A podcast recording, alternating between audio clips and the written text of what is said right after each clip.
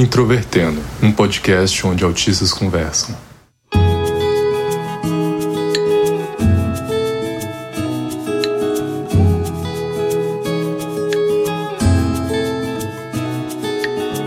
Um olá para você que ouve o podcast Introvertendo, que é o principal podcast sobre autismo do Brasil.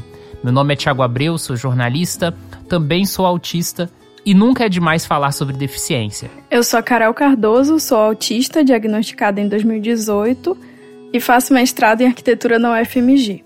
Este ano nós lançamos um episódio chamado Deficiência Visível versus Deficiência Invisível. Também já falamos sobre deficiência em outros contextos, mas agora é a hora de dar uma continuação a esse assunto para falar sobre o quanto autistas se sentem mais ou menos pessoas com deficiência. E antes da gente partir para a discussão propriamente dita, eu queria aqui fazer um agradecimento a todas as pessoas que ouvem o Introvertendo e mandaram mensagens de carinho pra gente nessas últimas semanas, desde que a gente anunciou que o Introvertendo vai acabar. Mas eu também gostaria de fazer alguns esclarecimentos. Muita gente tem questionado os motivos pelos quais o Introvertendo vai acabar. E sobre isso, eu fiz um vídeo que está no nosso canal do YouTube. O link também vai estar tá aqui na descrição, em que eu falo um pouco sobre os motivos que levaram a gente a definir esse fim. Também dei uma entrevista para a revista Autismo, que ali eu falo um pouco sobre a história do podcast, os nossos principais marcos e como a gente está preparando essa despedida. Então vocês também podem ler, link na descrição. Muita gente achou, inclusive, que o teaser que nós lançamos era o último material que ia sair sobre o Introvertendo. Gente, é muito importante prestar atenção no que a gente falou ali. O Introvertendo vai acabar dia 22 de setembro de 2023, ou seja, vai sair episódio toda sexta-feira até o dia 22. É a nossa série de despedida de 11 episódios.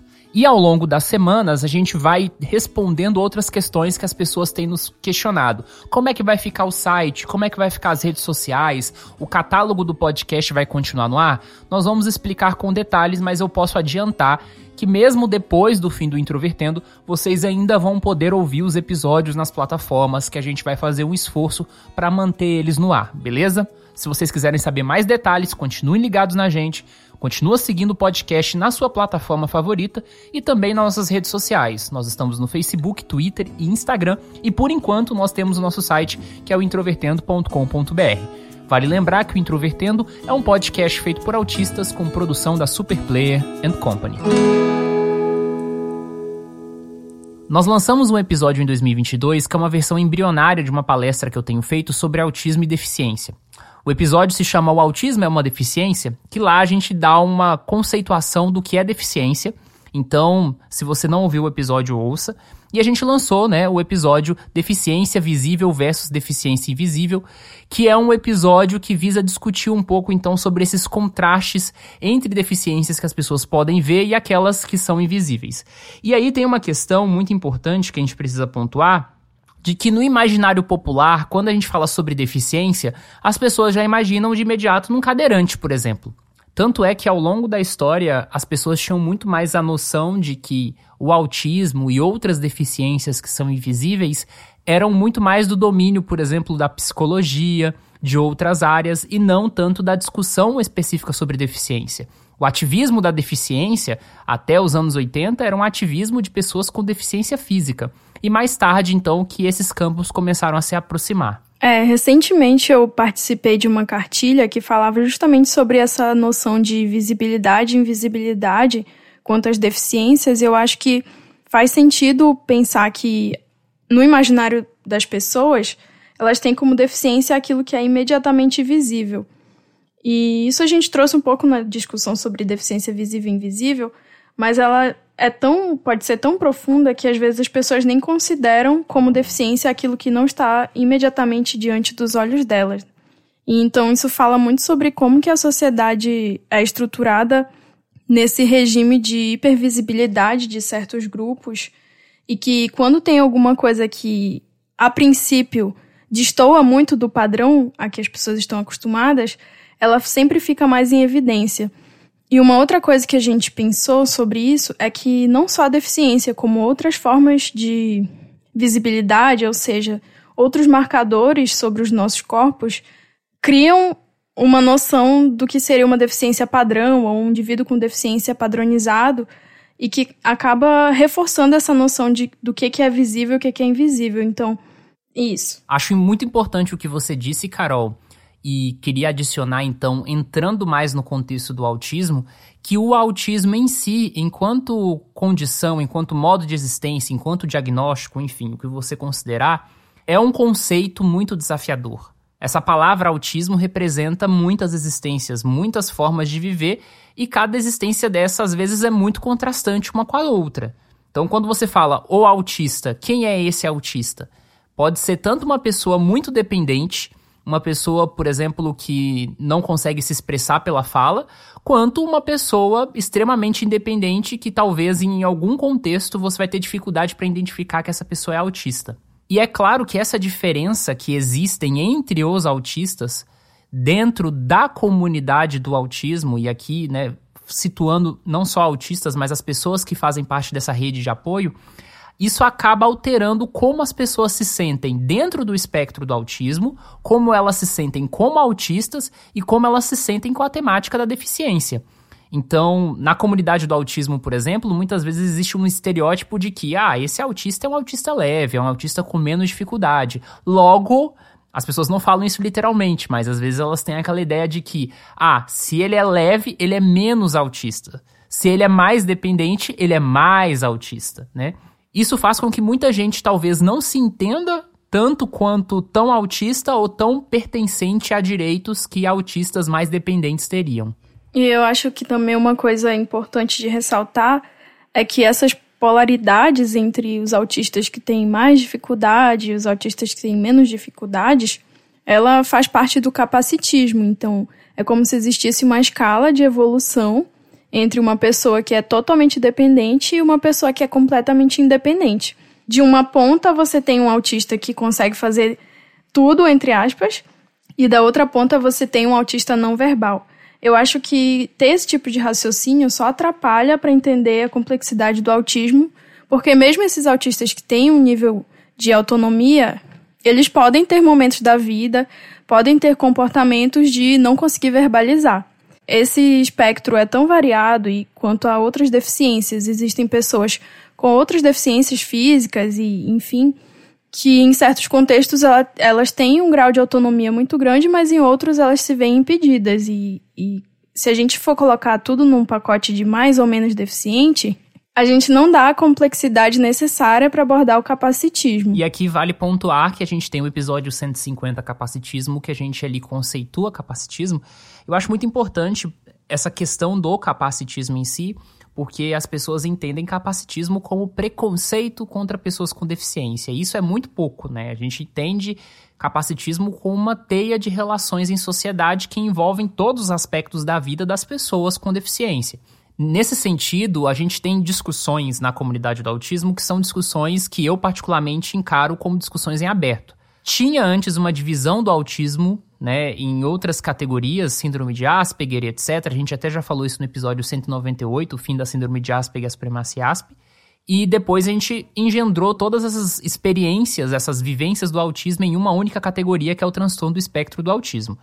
Mas, mesmo depois que essa categoria espectro autista começou a ser adotada, tem essas discussões na comunidade, de que a gente precisa subdividir o espectro, Aí agora teve nos últimos anos uma discussão sobre a categoria autismo profundo, que é para falar sobre experiências do autismo é, com maior dependência, que geralmente estão associadas à deficiência intelectual, e isso causa muitos ruídos dentro da comunidade. E eu realmente concordo contigo, Carol, que se por um lado a gente parece que sempre precisa dessa especificidade para poder descrever melhor as coisas, ao mesmo tempo parece que a gente cria uma casta, né, do que é mais autista, do que é menos autista, do que tem mais legitimidade, do que tem menos. E isso, de certa forma, afasta as pessoas. Aliás, Carol, sobre o que você disse agora e o que eu disse um pouco atrás, me faz lembrar sobre a própria definição de autismo dentro do DSM-5. A gente tem essa ideia de níveis de autismo, né? Autismo nível 1, nível 2, nível 3, que a comunidade do autismo fala bastante, a gente, inclusive, fez um episódio sobre isso, que foi o episódio 95, os 3 graus do autismo lá de 2020. E essa definição de níveis de autismo, ela é geralmente interpretada para níveis de suporte. Ou seja, o autista nível 1 ele precisa de suporte, mas é menos que o nível 2 e o 2 menos que o nível 3. Só que é um pouco difícil de pensar no dia a dia é, o que, que seria um nível de suporte maior ou menor, né? O quanto que você precisa de assistência em uma situação ou em outra. Essa definição de níveis de suporte do autismo que o DSM traz não é a única forma de categorizar, de pensar o autismo. A gente tem a definição da CID-11, que também nós falamos já em outros episódios, que vai definir o autismo não por níveis de suporte, mas sim por presença de transtorno de deficiência intelectual ou uso da linguagem funcional. Então são formas diferentes, isso considerando esse ponto de vista médico sobre o autismo, de definir então essas diferentes formas de viver o autismo. Mas aqui não é um livro fechado, né? As coisas vão mudando, as definições vão mudando e a gente vai ter talvez outras pe perspectivas em pouquíssimo tempo. Nós já falamos várias vezes aqui no Introvertendo sobre a dificuldade de muitos autistas, entre aspas, leves, que é, de certa forma, grande parte do nosso público, afinal, o nosso podcast também tem esse perfil a gente vê que essa parte do espectro muitas vezes tem uma dificuldade de ser reconhecida, de ser respeitada dentro da comunidade do autismo. Às vezes também não respeita outras formas, mas isso é outro assunto. E frequentemente estão sendo comparados com todo o espectro. Então é exatamente o que a gente já tinha falado, né? Autista mais leve, então implica ser menos autista, menos pessoas com deficiência. E aí eu comecei a me perguntar Nessa comparação de deficiências visíveis, deficiências invisíveis, quais são as vantagens, entre aspas, e quais são as desvantagens, entre aspas, em você ter uma deficiência invisível, né, como um autista, entre aspas, leve, aqui, como a gente está falando, em relação a outras deficiências? E o que eles têm em vantagem em relação a nós? Eu acho que falar em vantagem é dizer demais, assim. Eu acho que é forçar um pouco a barra, mas eu acho que de fato existe uma diferença no acesso de pessoas com deficiências invisíveis em relação às pessoas com deficiências visíveis, principalmente aquelas que envolvem a mobilidade e a acessibilidade, no fato de realmente chegar nos lugares. Mas eu queria dar um exemplo de uma questão que talvez ilustre um pouco da complexidade disso, que recentemente eu tive uma oportunidade de trabalho que envolvia expor algumas obras artísticas minhas em uma galeria de arte. E era uma galeria bem pequena e para acessar essa galeria, ela não tinha nenhum recurso de acessibilidade para pessoas com mobilidade reduzida, então que, que precisavam subir escada, por exemplo. Ela tinha uma escada muito estreita, é, só pessoas magras poderiam passar por aquela escada e pessoas que não conseguem subir escada também não poderiam acessar a galeria. Então, até pessoas da minha família, né, não conseguiram e ver as minhas coisas, por serem idosas e tal. Por um lado, o meu corpo conseguiu chegar nesse espaço.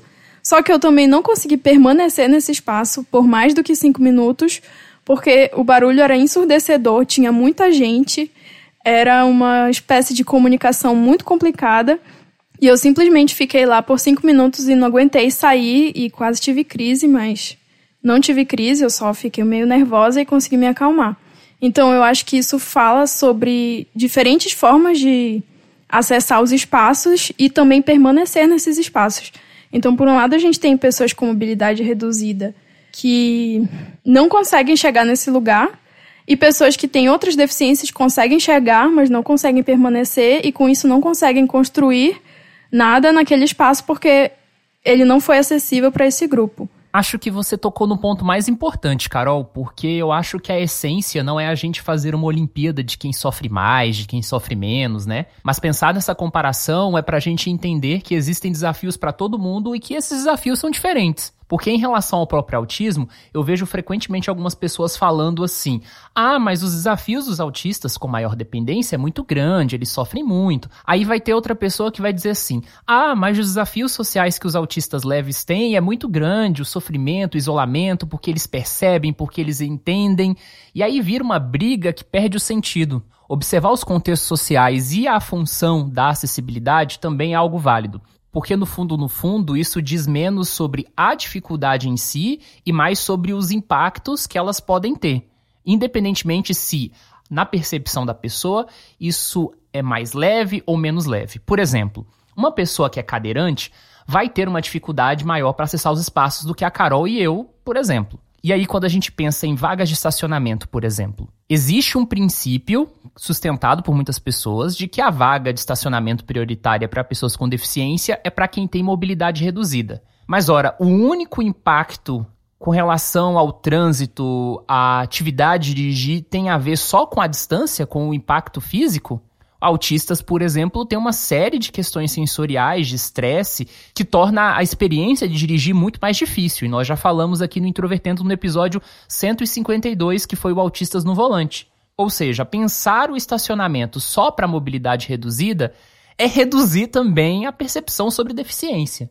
E aí eu posso contar uma experiência que eu tive muitos anos atrás, no ano de 2016, se não me falha a memória, que eu tenho um amigo que ele tem uma deficiência física e ele tinha a possibilidade de estacionar em vaga e ele me recomendou, inclusive, ir no Detran para poder conseguir também o mesmo direito. E quando eu cheguei lá, passei por um desconforto, falaram que era só para mobilidade reduzida, sendo que para mim é um estresse muito grande dirigir, é uma coisa realmente muito desgastante, né? E o próprio processo de ter que estacionar no lugar e tal. De alguns anos para cá tem ocorrido essas coisas de vaga exclusivas para autistas, porque já que as vagas ali seriam exclusivas para pessoas com deficiência, você cria uma vaga para autista e pronto, está resolvido. Que não é bem o caso, porque essa política é feita de forma descentralizada, até um pouco mal formatada, ao invés de você expandir as vagas de pessoas com deficiência de uma forma geral e criar uma política de conscientização para que deficiências invisíveis como o autismo, por exemplo, sejam incluídas, você cria uma coisa exclusiva que acaba tendo muito ruído. Inclusive, eu fiz um vídeo sobre isso meses atrás, link também está na descrição. E aí, quando nós pensamos em uma pessoa com uma deficiência física, por exemplo, essa pessoa tem uma série de impactos na sua saúde física pelo fato de não se movimentar. Ao mesmo tempo, o que eu mais conheço são autistas que levam uma vida nada saudável, que não saem de casa, que não pegam sol, que muitas vezes têm síndromes associadas que levam a várias dificuldades motoras. No contexto do autismo, e a Carol falou isso muito bem, tem as questões sensoriais que também trazem uma diferença bem significativa e no final das contas, o que une essas diferentes pessoas com deficiência, que aparentemente não tem nada em comum entre elas, é a dificuldade de estar e permanecer nesses espaços. Todos têm impactos diretos na qualidade de vida. Então, existem vários aspectos que vão, de fato, fazendo com que a gente não olhe só para a deficiência da pessoa, mas também o contexto social em que essa pessoa está envolvida. E eu acho que um dos maiores símbolos em relação a isso é o uso, por exemplo, de filas prioritárias. As filas prioritárias em mercados, em lotéricas, em estabelecimentos comerciais de uma forma geral, são muito ligadas a pessoas com deficiência física e principalmente idosos. E nesse contexto, o autismo é considerado prioridade por lei, mas a gente sabe que muitos autistas, quando vão utilizar desse direito, eles se sentem constrangidos, eles se sentem desconfortáveis, muitas vezes não se acham merecedores de acessar esse direito. A gente fala aqui também de acesso, por exemplo, a lugares para sentar no ônibus. Então a questão é aqui, Carol, na sua experiência, você faz uso de filas prioritárias? Depende. Na maior parte do tempo, eu só uso fila prioritária quando eu tô com sobrecarga sensorial. Até porque eu fico pensando que se eu encontrar uma pessoa idosa, por exemplo, eu, dependendo do momento, me sinto capaz de dar, de ceder o lugar para essa pessoa. Então, para evitar desgaste de comunicação, né? eu prefiro não usar a fila prioritária se eu não tô num estresse muito grande. Mas às vezes eu tô nessa situação e aí eu já entrei numa fila prioritária uma vez, quando eu tava com uma sobrecarga extrema no, no supermercado e era uma coisa que eu não podia adiar, porque eu precisava fazer compras. E eu precisava sair dali porque era aqueles supermercados que, que a pessoa fica passando com o carrinho e falando no microfone e anunciando as, promoções e eu precisava sair, sair dali o mais rápido que eu podia. E a pessoa atrás de mim ficou reclamando, dizendo que eu estava grávida de dois meses e achava que eu podia pegar a fila prioritária.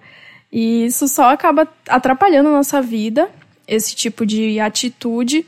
Então eu acho que a gente tem que também é, acessar as filas prioritárias não só como uma medida de acessibilidade, mas como uma forma de, de se posicionar como pessoas com deficiência invisível, porque não é só autista que sofre isso. Às vezes, pessoas que têm deficiência auditiva não têm a sua deficiência escancarada e a gente ocupar esses espaços também é uma forma de educar as pessoas, assim, não que a gente tenha esse papel o tempo todo, né?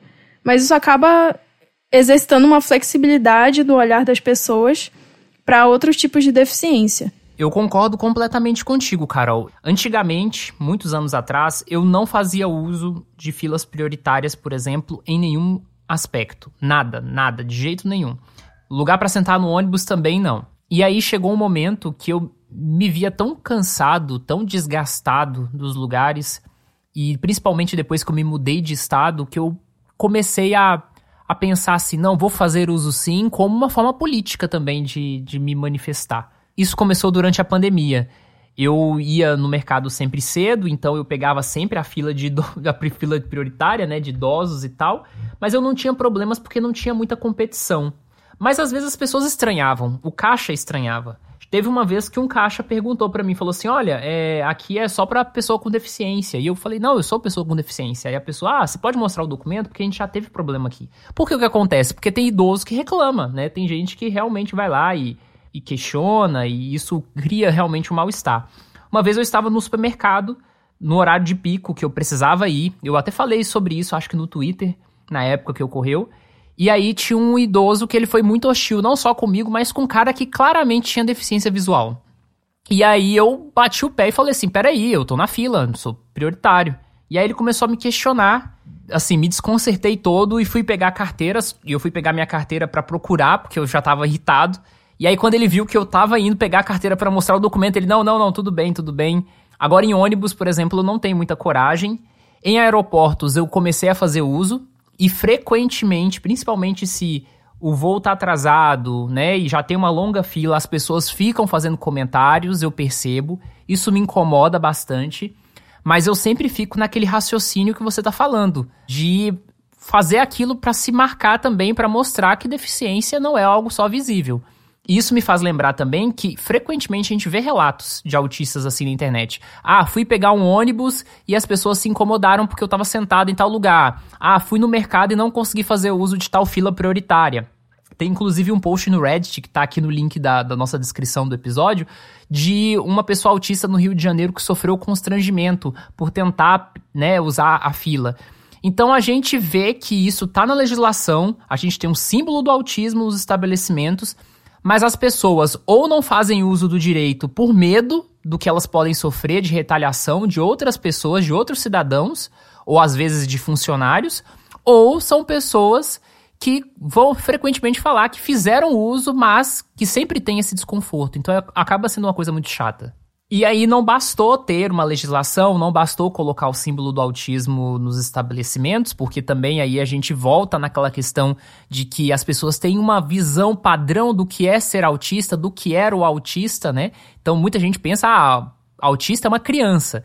E ver um adulto também, né? Tem essa outra questão que a gente nem chegou a comentar. E aí começou-se a ter uma atitude dentro da comunidade do autismo das pessoas andarem com colares de autismo, de ter algum símbolo de autismo na roupa, de fazer uso do colar de girassol, que é um símbolo muito relacionado às deficiências invisíveis. Inclusive, recentemente o governo federal sancionou, né, esse símbolo como símbolo oficial para deficiências ocultas. Então, tem várias ações sendo feitas para que as deficiências invisíveis, como o autismo, sejam reconhecidas, que as pessoas não passem por esse constrangimento, né, Carol? Eu, particularmente, só me sinto representada pelo símbolo específico do autismo, porque eu sinto que, até por uma questão comunicativa, se alguém encrencar comigo, eu posso só apontar para o símbolo do autismo no local.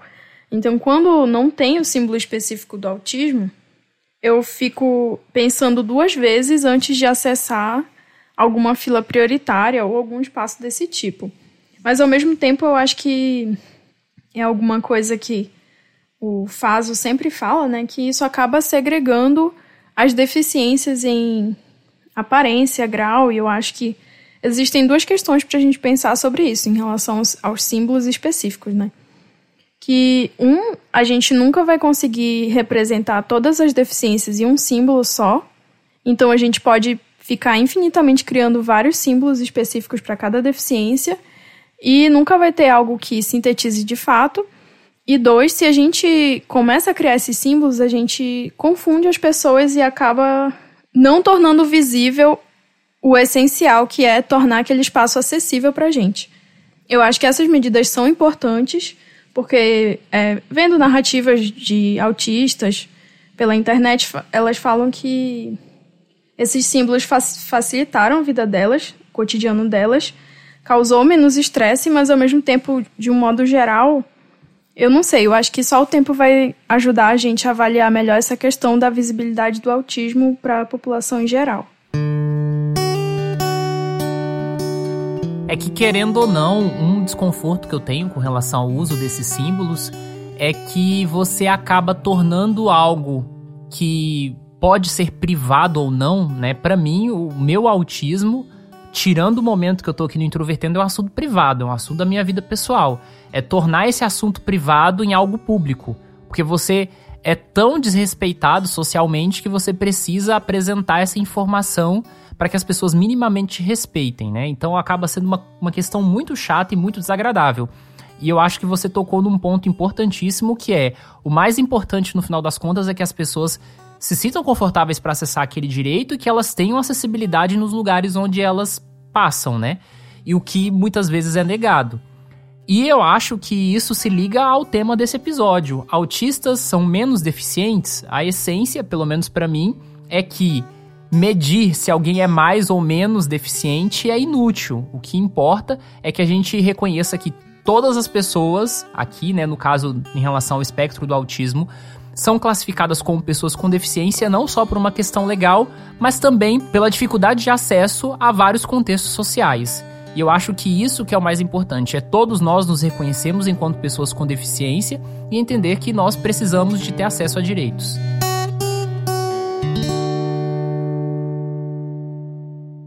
No próximo episódio. Então, por exemplo, é muito comum, principalmente na adolescência, um caso clássico, vamos dizer assim, infelizmente, né, de bullying na escola com adolescente autista.